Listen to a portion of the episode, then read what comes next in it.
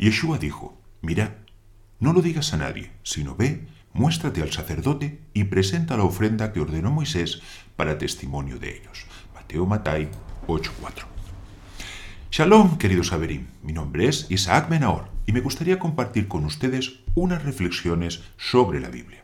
En la Torá hayamos escrito lo siguiente, y le habló el Eterno a Moisés para decir, Dile a los hijos de Israel que me traigan ofrendas alzadas de todo varón que la diere de su voluntad, de corazón tomaréis mi ofrenda. Éxodo Shemot 25.1.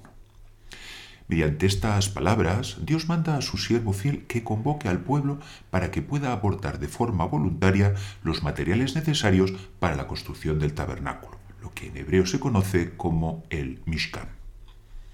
A primera vista llama ya nuestra atención que el texto bíblico emplee dos verbos diferentes para describir esta comunicación. Primero dice vaidaver y le habló, seguido de lemor para decir.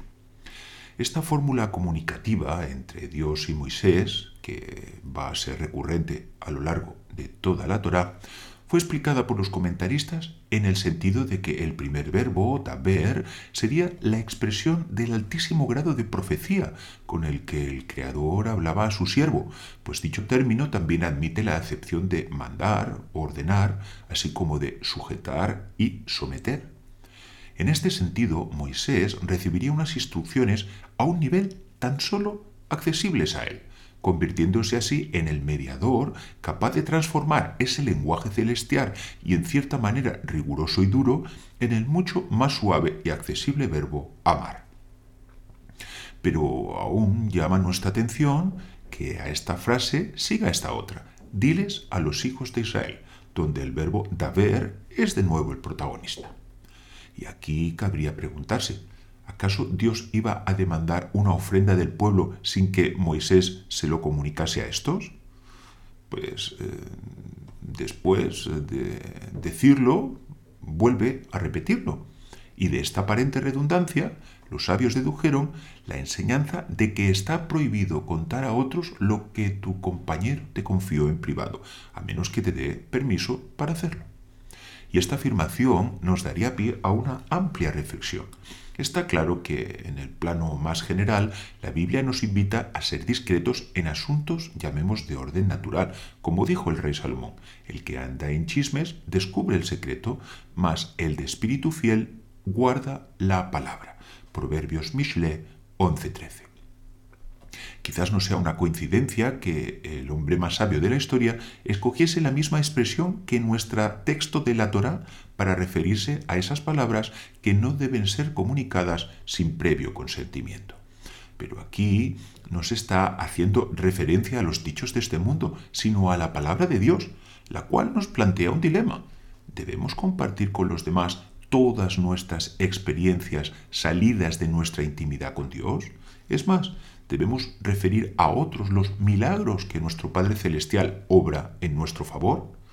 En nuestro texto de los escritos veíamos como Yeshua prohibía a un leproso recién curado hacer pública su sanidad más allá de los cauces establecidos por la Torah para su reincorporación a la sociedad, esto es, demostrarse al sacerdote.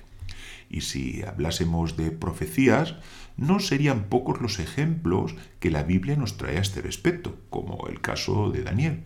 Estas palabras están cerradas, setumim, y selladas, hatunim, hasta el tiempo del fin. Daniel 12.9, véase también el versículo 4. O del mismo apóstol Juan, Johanán, sella getum las cosas que los siete truenos han dicho y no las escribas. Revelación Hitzayón 10.4. Es obvio que las experiencias proféticas, relatadas por ambos personajes, quedan muy lejos de nuestro humildísimo nivel espiritual, pero nos dan pie a reflexionar sobre cuál debe ser el alcance de nuestra transmisión de los secretos, de esos que se esconden tras los niveles más profundos de las escrituras, de ese sod que no debería ser descubierto por los hombres de espíritu fiel capaces de guardar la palabra. Querido amigo, cuando algún allegado le confía un secreto, está compartiendo con usted una gran responsabilidad, pues le está haciendo albacea de una información que de hacerse pública quizás pueda perjudicarle moralmente. Y este es un daño muy difícil de reparar. Y si esto es importante en los negocios de este mundo, cuánto más en los de nuestro Padre que está en los cielos. A veces compartimos una bendición o incluso una sanidad milagrosa. A veces compartirla puede servir para reforzar la fe de nuestro interlocutor, quien además puede ser partícipe de nuestra alegría. Pero en otros muchos casos le podemos ser de tropiezo, pues quizás no sea lo más adecuado para su nivel espiritual de lactante darle de comer vianda sólida, pues esto podría colapsar, por así decirlo, el sistema digestivo de su alma neófita. Si el propio Moisés necesitó de la pertinente orden divina antes de pedir al pueblo la ofrenda para construir su casa, cuánto más nosotros debemos ser cautos y respetuosos antes de compartir una luz que podría dañar los ojos de nuestro prójimo. Y hasta aquí nuestra reflexión de hoy.